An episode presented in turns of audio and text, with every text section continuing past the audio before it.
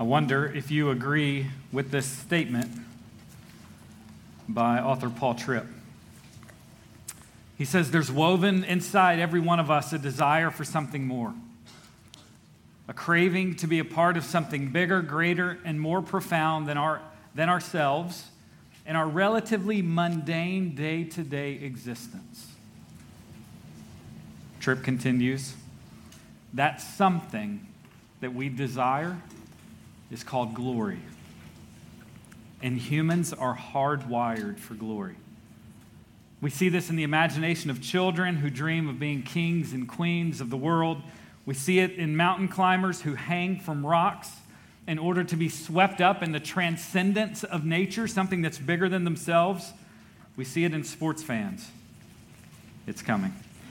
Who find fulfillment in a life given to the success or for certain Florida teams, the defeat of their team.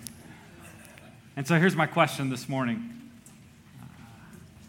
How are you seeking to live for a glory that is larger than yourself? What is it that you're pursuing? Do you feel pressure to do something extraordinary or radical in order to fulfill this hunger for glory that you have. If I could ask it another way, how is it that your life is going to count? And so, to be clear, it's not wrong to hunger for glory. Uh, the author of Ecclesiastes reminds us in Ecclesiastes 3:11 that God has set eternity in our hearts. And so, what that means is that this hard wiring that humans have for glory has been put there so that we would seek God's glory. That we would have the glory of the eternal God fill the longings of our hearts.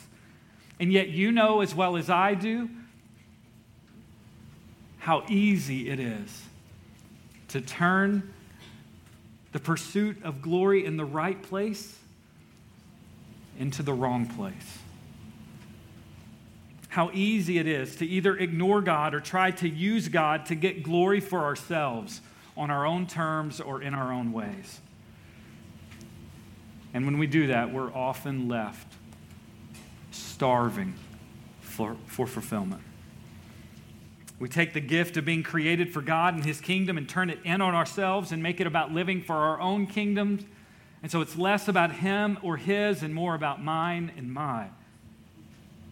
I wonder if your lack of contentment this morning is owing to this introverted pursuit for glory, that you're seeking it in all the wrong places. And so, my glory starved friends, there is good news this morning. Lasting and hopeful satisfaction is available in God Himself. And our appetite for glory is satisfied when we live for God and we give ourselves to a life of faithfulness. And it's not faithfulness in the extraordinary. No, when we give ourselves to a life of faithfulness in the ordinary, mundane rhythms of this life. And so I just want to say it, it takes courage to face ordinary days and believe that your life is full of significance. It takes faith to believe that even a small life can be a meaningful life. And it takes, it takes faith and grace to know that if your life doesn't captivate the attention of the masses, that by faith you hold the attention of your Lord. When we are faithful in the ordinary, God graciously, graciously gives our lives extraordinary significance. And this morning, the commissioning of Covenant Hope Church is just a tangible reminder of such faithfulness. As covenant life has sought to be faithful in the ordinary and in the mundane, as a church family, God in great mercy has brought us to a place of extraordinary significance. And that's a reason to celebrate. And so I want to pray, and then we're going to take a stone and we're going to skip it across the New Testament and enjoy the ride. Let's pray.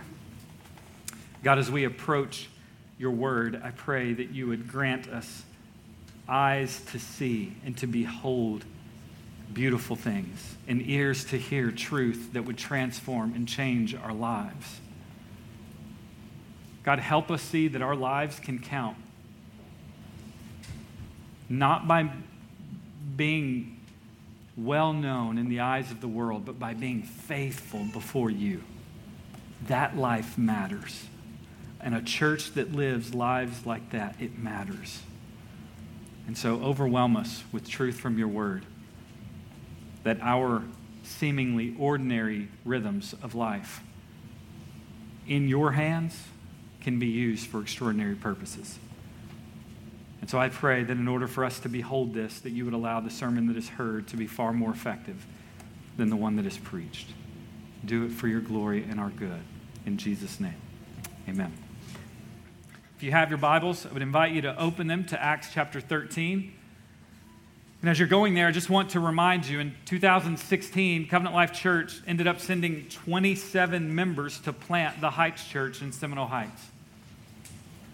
And we praise God for the ways in which He used that church plant in all of her five and a half years of existence. And this morning, we're celebrating another sending out from Covenant Life for the work of Gospel Advance in St. Petersburg, Florida. We believe, our conviction, we believe that that the most effective way to reach a community and a city is to see a biblically faithful, gospel centered, Jesus treasuring local church in that city and in the communities that make up that city. That consistent presence over the long haul, we feel like brings about gospel renewal in the best way. We think the New Testament makes this clear. And so it's with expectant hearts this morning that we gather together to just remind ourselves of God's past faithfulness.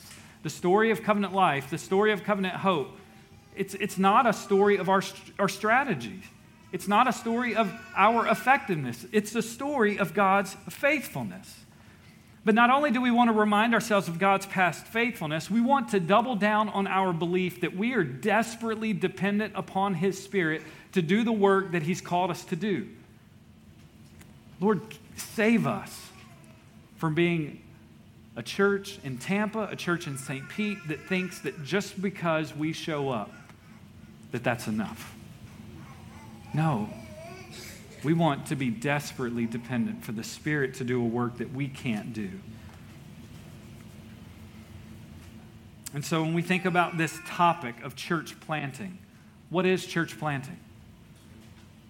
Uh, what do we mean when we say church planting? We believe that church planting is the intentional process of sending out a few Christians who will faithfully preach the gospel to, so as to see non Christians become Christians and unchurched Christians become uh, meaningfully a part of a local church. So that's the hope.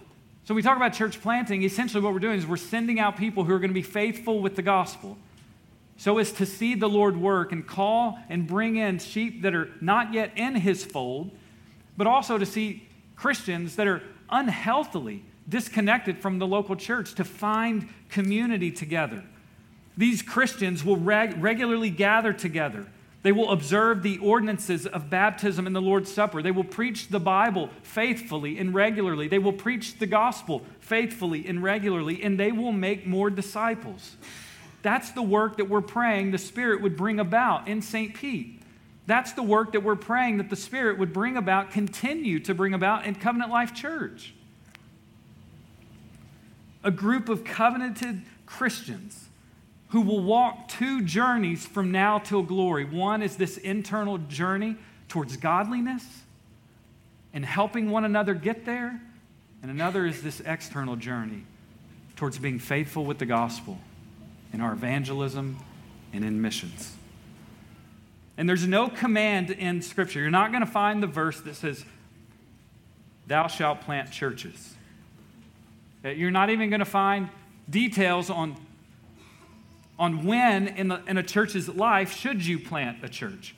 But I want to be clear there is a strong impulse throughout the New Testament that churches that are healthy reproduce.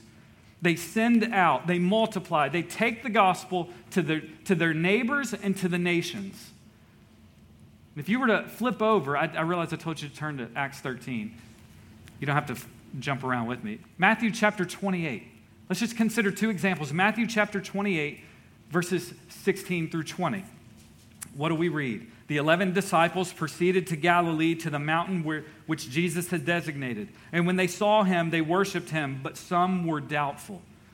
Just an encouragement to those of you who say, Man, I just I wrestle with doubts.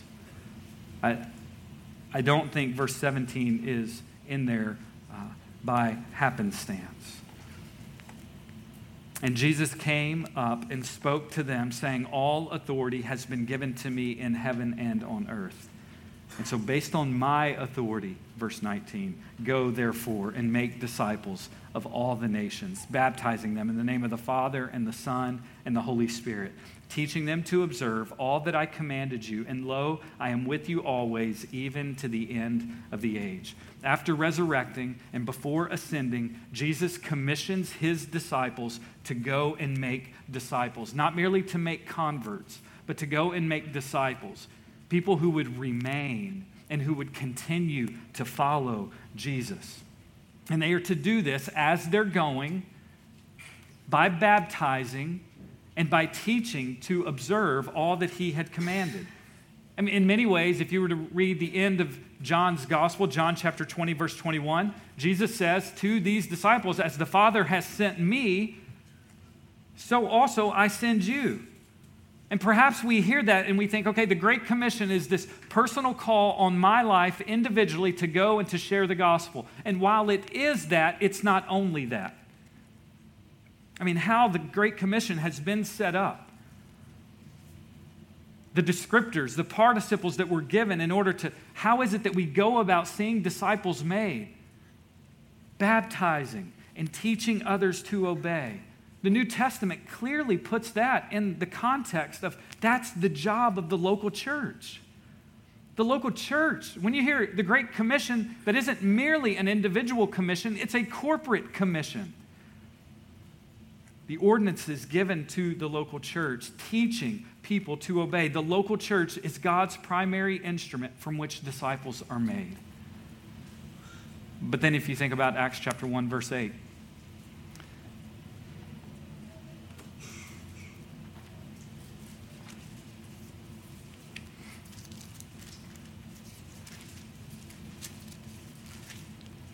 Jesus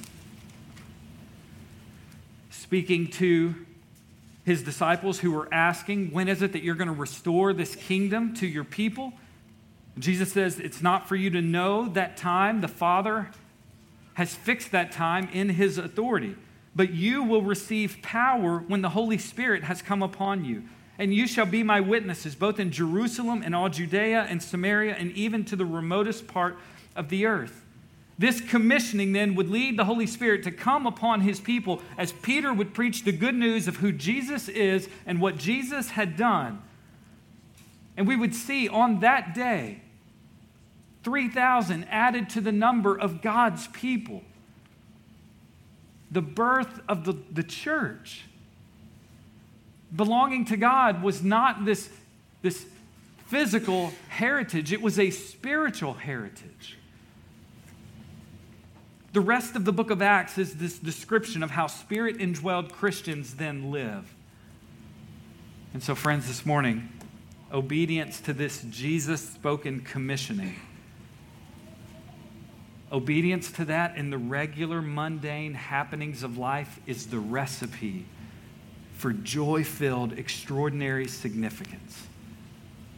And that can only be found when you stop living for lesser glories and begin to live for His alone. The end of all of these commission impulses in this New Testament sending impulse, the aim of God is that He would be treasured for who He really is among all peoples. The end isn't merely let's send out. No, the end is we're sending out because God's glory is to be actualized and to be realized and to be experienced by people. The end is his glory. The end is that people would treasure Jesus more than anything else. And I just want to say a word up front. Perhaps you're not a Christian this morning. The majority of the sermon is going to be the result of what happens when you bow your knee in submission to Jesus. And I'd, if we were to go through this sermon and you were to listen and you were to think, okay, I need to one day then be a part of a church plant, uh, you would miss even that impulse, the motivation for why we send out. Sending out isn't the aim. The aim is that God would be rightly glorified among all peoples, and that begins with you. It begins with your heart. And so I invite you this morning to listen to what it is that I believe the New Testament says you are missing out on. And make today the day that you get in on that. Uh, you and I were created for God, we were created to be accountable to God. And yet we all turn this glory that's hardwired within us in order to, to bring God glory, to be filled with His glory, to be most satisfied in Him. We all turn that onto ourselves. And when we do, we're unable to do the one thing we were created to do, and that's to bring Him glory. We rob Him of glory by wrongly assigning it to ourselves. And because God is a glorious, and a gloriously holy God, he must judge everything that is in rebellion against him. And he will. And so then, what's that mean for a glory hungry people who seek it in all the wrong places? It doesn't merely mean that your life isn't going to have the significance that it could. It means that you stand guilty before a holy God deserving of his eternal punishment for your sin against an eternal God. And an eternal punishment that he has found fit for those who rebel against him is to experience his holy hatred against sin for all of eternity in a literal place called hell. If you're not a Christian this morning, I want you to know that what's at stake is not merely is my life going to count in 30 years? It's is my soul going to find its maker? Will I be able to stand before the one who I am created for and give him what's rightly his? Or will, will I be separated for, from him for all of eternity? The good news this morning is that you don't have to be separated from him for all of eternity. Because there was one whom the Father sent to live the, the perfectly righteous life, to live for the glory of the Father at every turn, and then who would come to the end of his life and he would absorb the wrath that you and I deserve for robbing God of his rightful glory. And then on the third day, he would raise from the dead in order to live forever. And the good news is that you can be a part of that living, a part of that number, if you will come to the end of your efforts and you will stop pursuing glory in the wrong places and in the wrong ways. My non Christian friends, I would plead with you turn from your sin and trust in Jesus today. Trust in Christ's work alone. And it would be the joy of any person in this room to just point you and to have a conversation with you about ensuring that you don't waste your life and miss out on the greatest glory that you can know and that you were created, hardwired to live for. Well, perhaps the clearest passage in the Word of God that can clarify our conviction about church planting and helps set parameters around our commitments for church planting is found in Acts chapter 13. Acts chapter 13, verses 1 through 3. And so this morning, we will consider the example of faithfulness, we'll consider the approach of faithfulness, and we'll consider the fruit of faithfulness. The example of faithfulness, the approach of faithfulness, the fruit of faithfulness. And so we begin first with the example of faithfulness. Acts 13, 1 through 3. The word of the Lord that you heard Kay read earlier.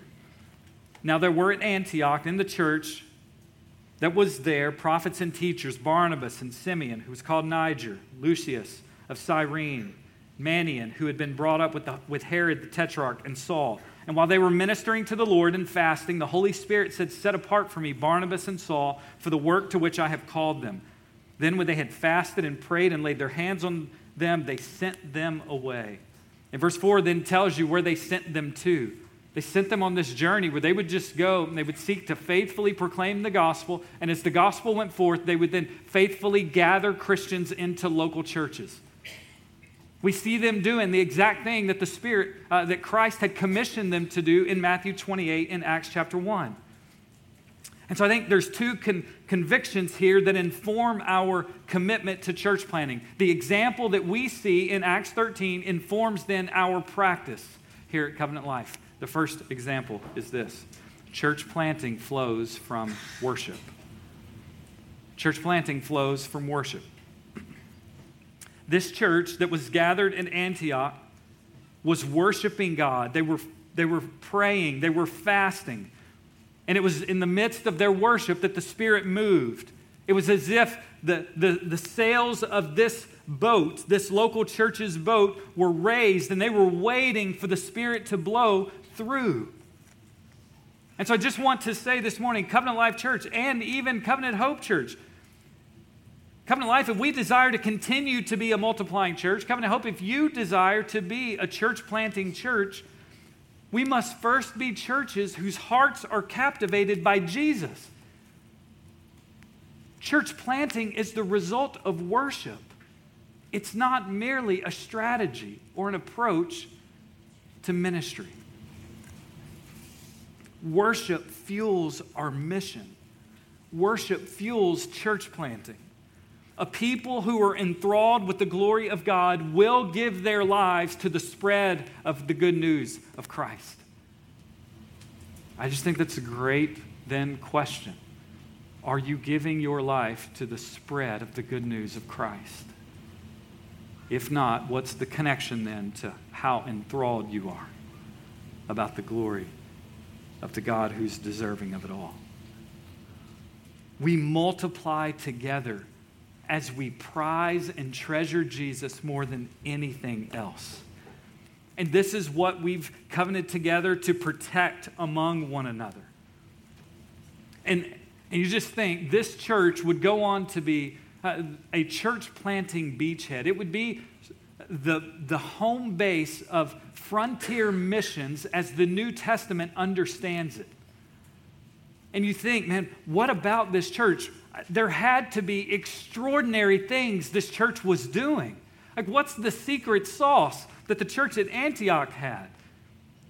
I, and I'm, I'm, I'm baffled that in a day where it is not uncommon to have conferences and different emails and products in order to get your church to be effective in church planting.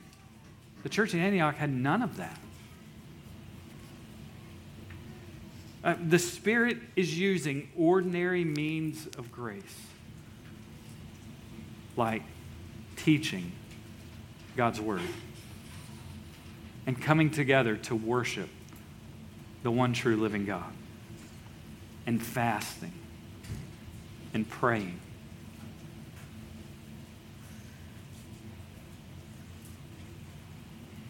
Don't underestimate the significance of gathering together to see just how the Spirit might use that one song or that one prayer or that one sermon or that one lesson in Covenant Life Kids or that one class in Covenant Life Institute.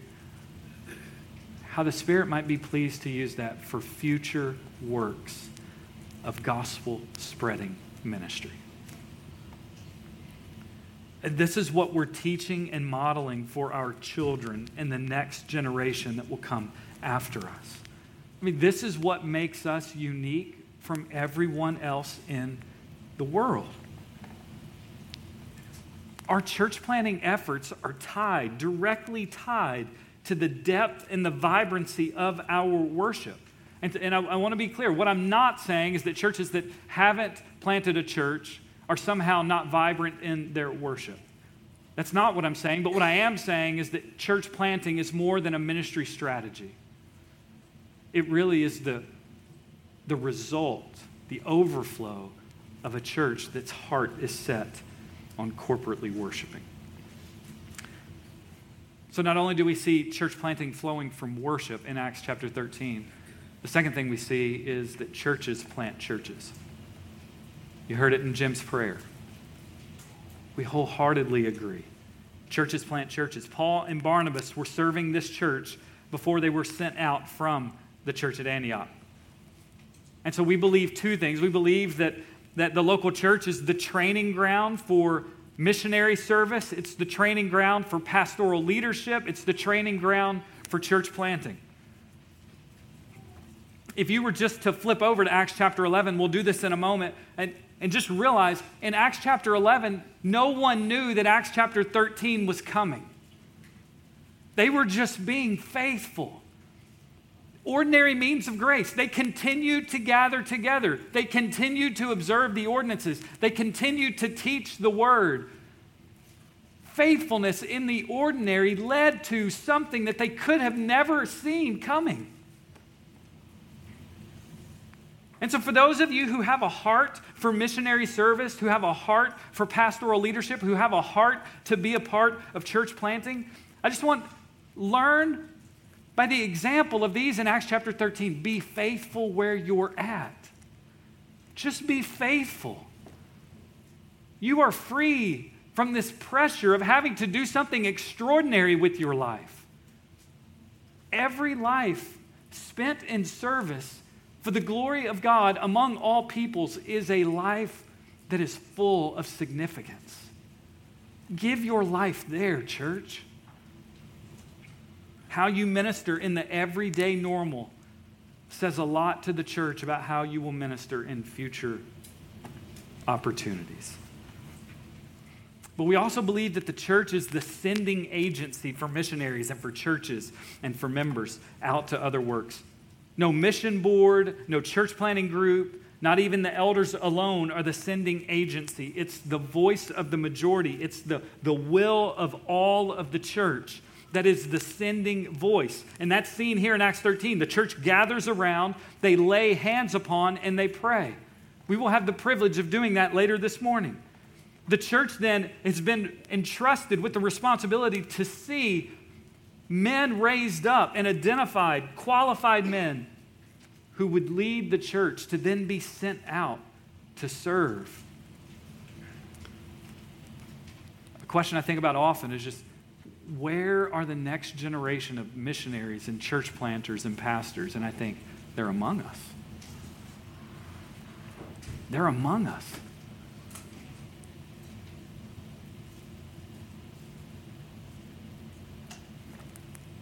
Faithfulness in the ordinary. And when God calls out our best, let's rejoice and not resist that. We are poised, I believe, here at Covenant Life with opportunities for national church planting and international mission opportunities. We're trying to give ourselves to seeing residencies where those that are interested can go through and be and given equip uh, can be equipped and can be given uh, laser like focus on efforts to see God's glory taken to the nations.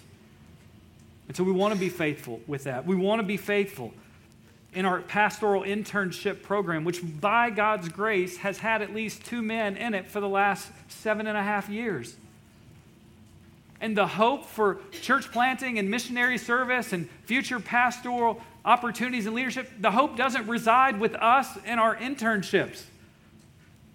No, the hope is the Spirit doing His work, raising men up and men and women up who would then go to the nations, be a part of church planting. We then are just seeking to intentionally steward those who the Lord has seen fit to bring here for these good works. And yet, the reality is that most of our membership won't go through these internships. And most of our members will not be a part of these residencies, but that does not mean that the role that our members play is somehow not as important. No, Covenant Life Church, there has been a culture of godliness among our members that has helped spread a DNA that we pray would then be exported to other places and among other people groups. A culture of finding joy in people, belonging, and experiencing community with one another. A culture of care that when others arrive, they're, they're, they're met with gospel hope and gospel application. A, a willingness to invite others into your life to do them spiritual good. And so, a church that has intentional programs but doesn't have that type of culture, that's not the goal. The goal is that there would be this culture among this body, sprinkled in with some programs, some intentional efforts of stewarding those whom God has brought our way. Every, every member is either a sender or a goer with a vital role to play. And so perhaps then the best way to just unpack the role of the church in ordinary faithful obedience is to just take a look at how Acts 13 came about. And so that brings us to our second point. Second point, the approach of faithfulness. The approach of faithfulness. This is where I'm going to just take a rock and skim it across the book of Acts. If you were to flip over to the end of Acts chapter 7, the gospel has almost exclusively remained in Jerusalem. The gospel is primarily being preached to Jewish people in Jerusalem. And at the end of chapter 7, we see Stephen is martyred. He's put to death for his faith in Christ. Listen to the beginning of Acts chapter 8, verses 1 through 4. Saul was in hearty agreement with putting him, Stephen, to death. And on that day, a great persecution began against the church in Jerusalem, and they were all scattered throughout the regions of Judea and Samaria, except the apostles, meaning the apostles stayed in Jerusalem. A persecution hit, there's a scattering among the Christians. The apostles stay in Jerusalem. Verse 3 or verse 2 some devout men buried Stephen, made loud lamentation over him, but Saul began ravaging the church, entering house after house and dragging off men and women. He would put them in prison. Therefore, verse 4 those who had been scattered went about preaching the gospel. The church has been anchored in Jerusalem. It's now scattering because of persecution. Except for the apostles, they stay. The gospel is beginning to spread. This, this missionary impulse that we heard Jesus talk about in Matthew 28 in Acts chapter 1, we're now beginning to see lived out throughout the book of Acts. The rest of chapter 8 is the account of the Holy Spirit moving into in, in Philip. He preaches the word in Samaria, just north of Jerusalem some apostles come down and just affirm that the Holy Spirit is actually converting Samaritans, not just the Jews. Acts chapter 8 ends, Philip sharing the gospel with an uh, Ethiopian eunuch. He comes to trust Christ. There will now be, we assume, most historians would say, a gospel witness that goes back to Ethiopia. Just as ordinary believers are going about speaking the gospel. Acts chapter 9, Saul is converted. He begins preaching Christ all over Judea and Samaria and Galilee. Acts chapter 10, Peter is chosen to reach out to Cornelius. Uh, the Holy Spirit falls, and Gentiles begin to, to receive the Spirit. Beginning of chapter 11, Peter goes back to Jerusalem to say, You will never guess what's happening. It's not just Jews that are coming to faith, but also Gentiles. And listen to what the apostles say in Acts chapter 11, verse 18. When they heard this, they quieted down and they glorified God, saying, Well, then, God has granted to the Gentiles also the repentance that leads to life. And had that not been true, you and I wouldn't be here today. And then it's as if Luke, the author, picks back up from where he left off in Acts chapter 8, in Acts chapter 11. Listen to what we read. After the report of Jerusalem, all of this has happened. We then pick back up in Acts chapter 11, beginning in verse 19. So then those who were scattered Why were they scattered? The persecution. That's right. Because of the persecution that occurred in connection with Stephen, made their way to Phoenicia and to Cyprus and to Antioch, speaking the word to no one except to Jews alone. But, verse 20, but there were some of them, men of Cyprus and Cyrene, who came to Antioch and began speaking to the Greeks also, preaching the Lord Jesus Christ. And you'll never guess what happened, verse 21. And the hand of the Lord was with them, and a large number who believed turned to the Lord.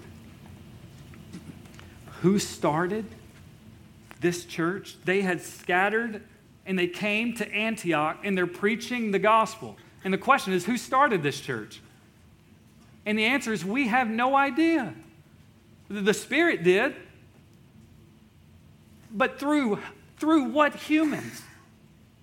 We're not told. We're simply told, verse 20, there were some of them, men of Cyprus and Cyrene.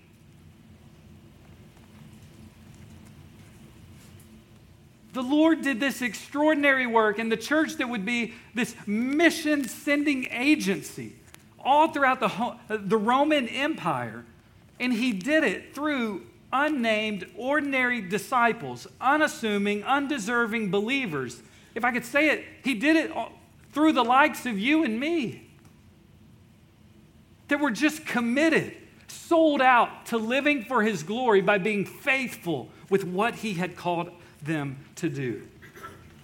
It's faithfulness to the gospel by some of them that starts the greatest missionary sending church in all of human history.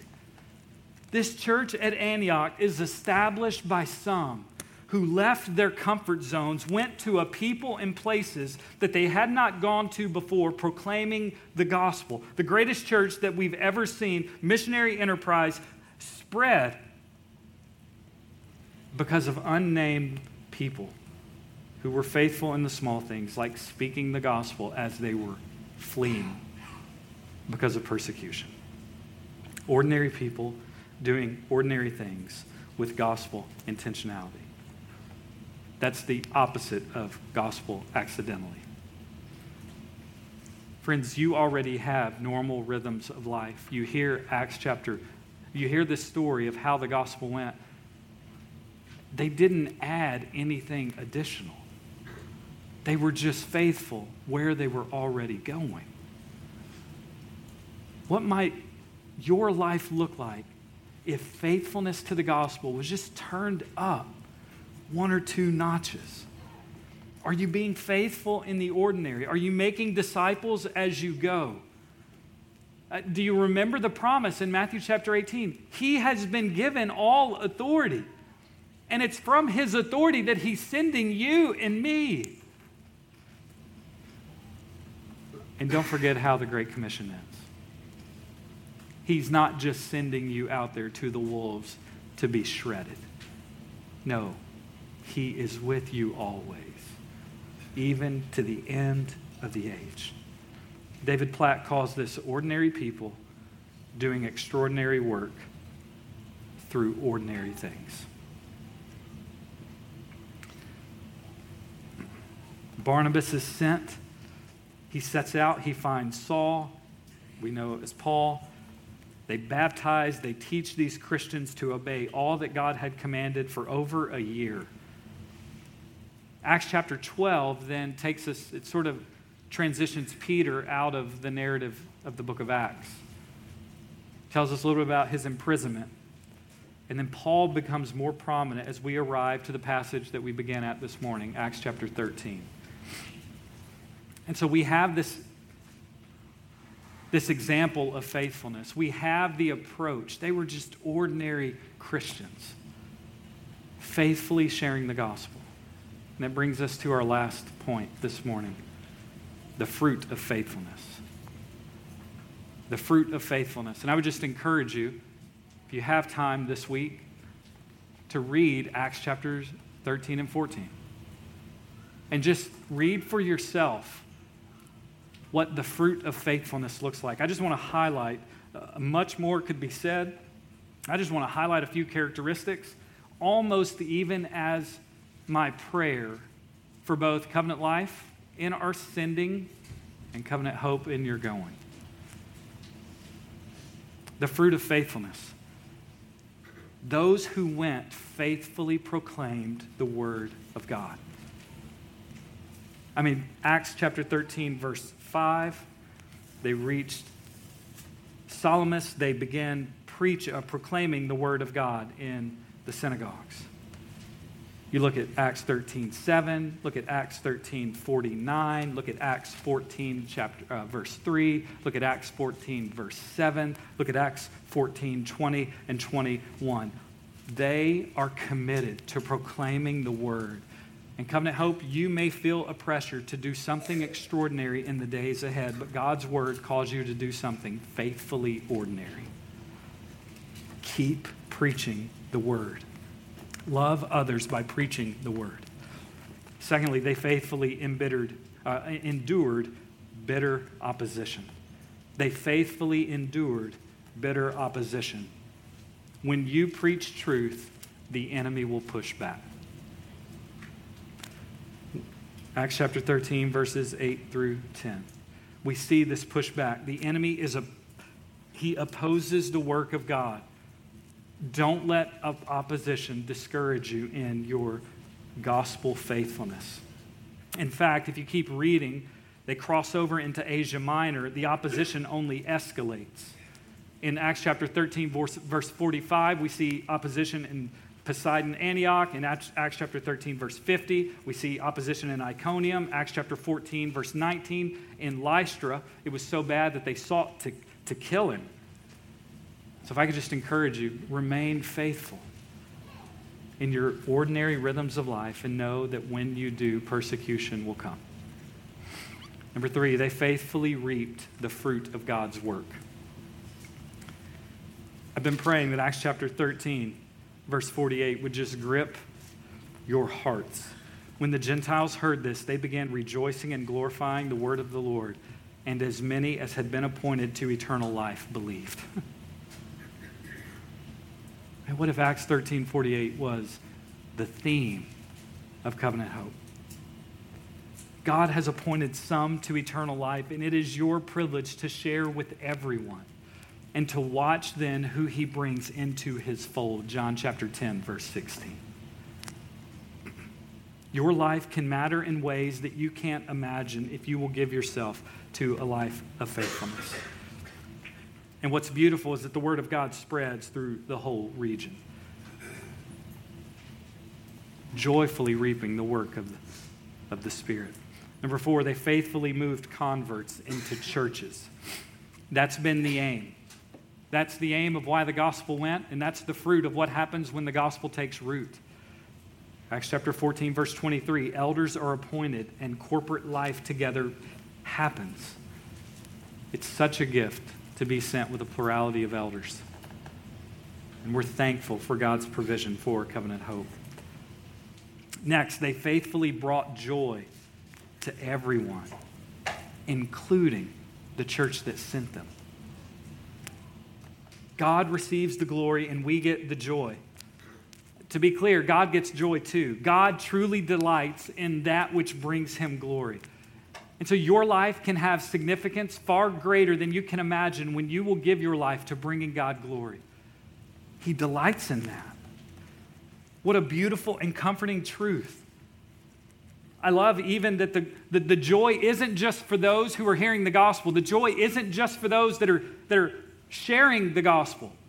The end of Acts chapter 14, we see the joy is also for those who have sent them with the gospel.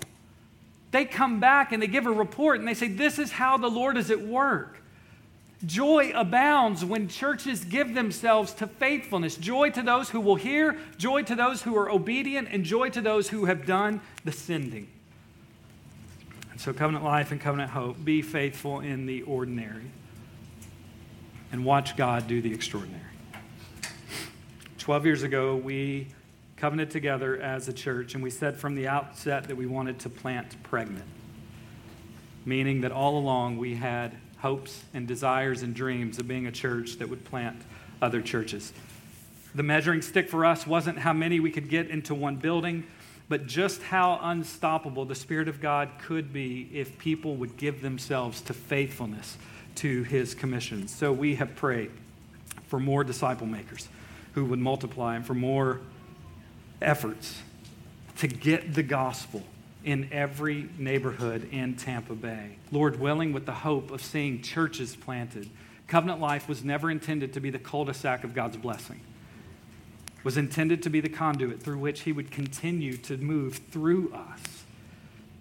And William James said that the great use of a life is to spend it for something that outlasts it. Church, this is exactly how you leverage your life for a glory that is bigger than yours.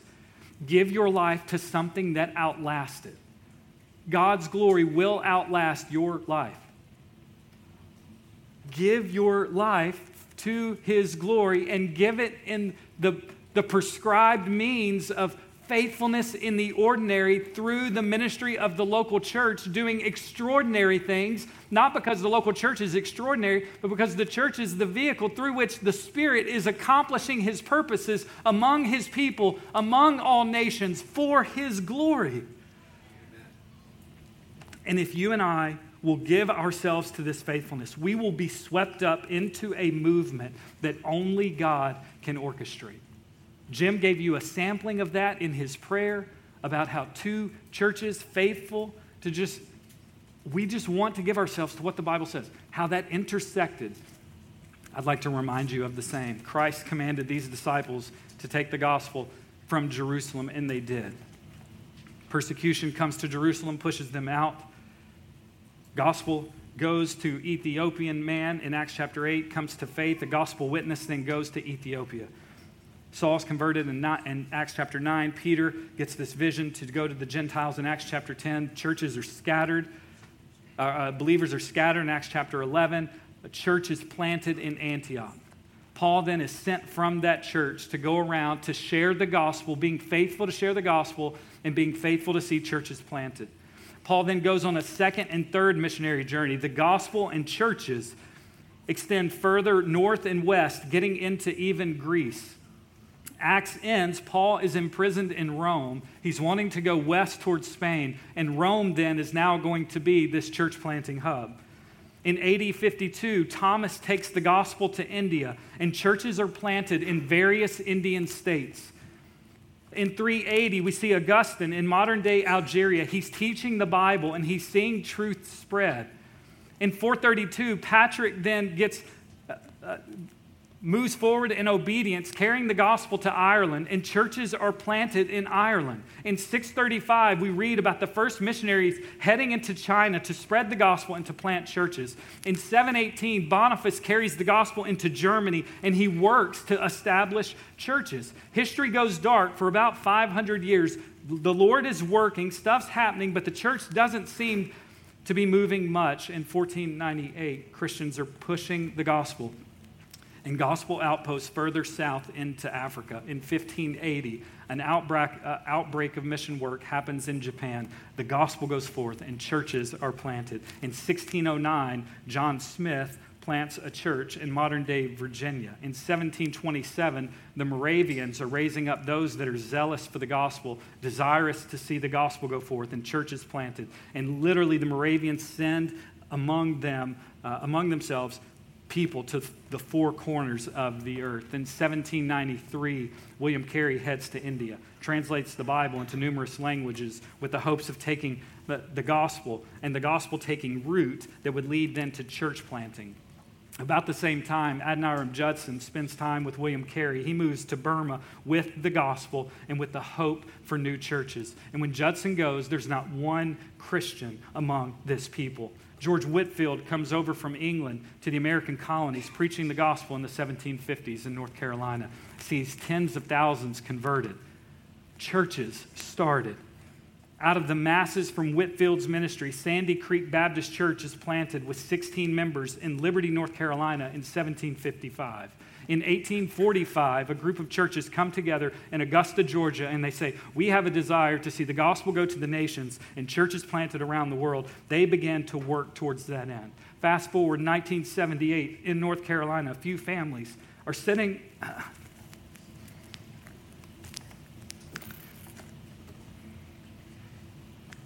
sitting around a, a dining room table with the a burden to see a church planted in Raleigh. That church becomes what is now known as Providence Baptist Church in Raleigh, North Carolina. Twelve years later, in 1990, a small group from Providence Baptist Church meeting in Wake Forest, North Carolina, are sent out to see a church planted in Wake Forest. This church would become North Wake Church. In 2009,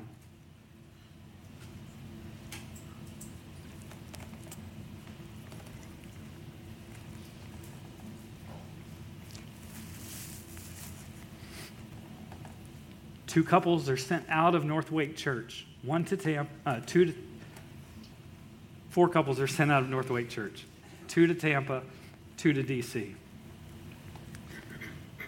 In April 18th, 2010, Covenant Life Church was planted with 13 members. Gospel going forth, a new church is formed. In September of 2016, Covenant Life sends out 27 members to plant the Heights Church. And on September 25th, 2022, Covenant Life gathers to commission and send out 17 members to plant Covenant Hope in St. Pete.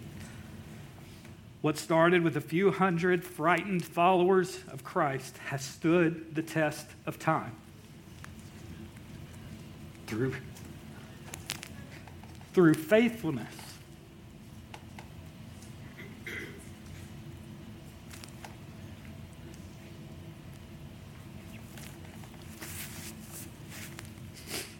Ordinary Christians finding Jesus to be their greatest treasure and willing to share that treasure with others.